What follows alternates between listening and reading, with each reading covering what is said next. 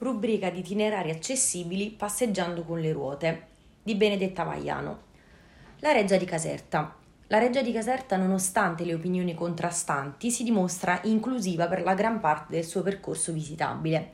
Iniziando con le informazioni pratiche, è importante sapere che è possibile prenotare biglietti online, prenotando individualmente o in gruppo per evitare di togliere tempo alla visita. Una volta arrivati si può posteggiare nei pressi di entrambi gli ingressi, cioè Piazza Carlo di Borbone e Corso Pietro Giannone 15, grazie alla presenza di parcheggi a raso. Vi è inoltre un parcheggio sotterraneo nel sottovia Carlo Vanvitelli. Qui sono presenti degli ascensori che permettono di arrivare all'ingresso principale, quello di Piazza Carlo di Borbone. Quest'ultimo è l'ingresso preferenziale se si è in carrozzina. A Piazza Carlo di Borbone sarà necessario chiedere assistenza al personale presente agli ingressi che permetterà di accedere, attraverso un ascensore dedicato ai visitatori con disabilità, al Palazzo Reale, dove si potranno visitare i bellissimi appartamenti. Non sarà consentito portare con sé borse di grandi dimensioni che saranno custodite gratuitamente al guardaroba, che però purtroppo non risulta accessibile, data la presenza di alcuni gradini.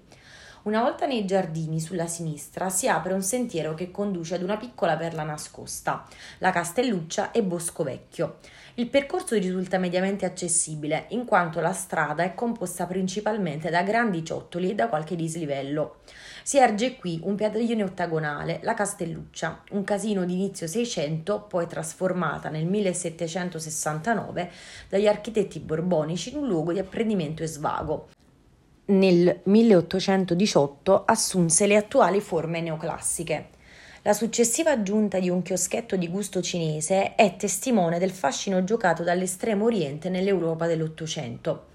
Rientrando poi sul percorso principale del Parco Reale, si apre un itinerario di circa 3 km che è possibile percorrere interamente sia su gambe che su ruote, ma si suggerisce l'uso di una navetta attrezzata per i visitatori con disabilità che percorre tutta la via dell'acqua fino alla cascata della fontana di Diana e a Teone. Da qui alla destra degli ospiti si aprirà il mistico giardino inglese, che però presenta un'accessibilità ridotta per via di pendenze importanti. Ora, dopo tanta strada, non resta che dare le spalle alla cascata e ammirare la bellezza impareggiabile del panorama che si delinea sotto i vostri occhi, le fontane, il verde degli alberi e, all'orizzonte, il meraviglioso palazzo.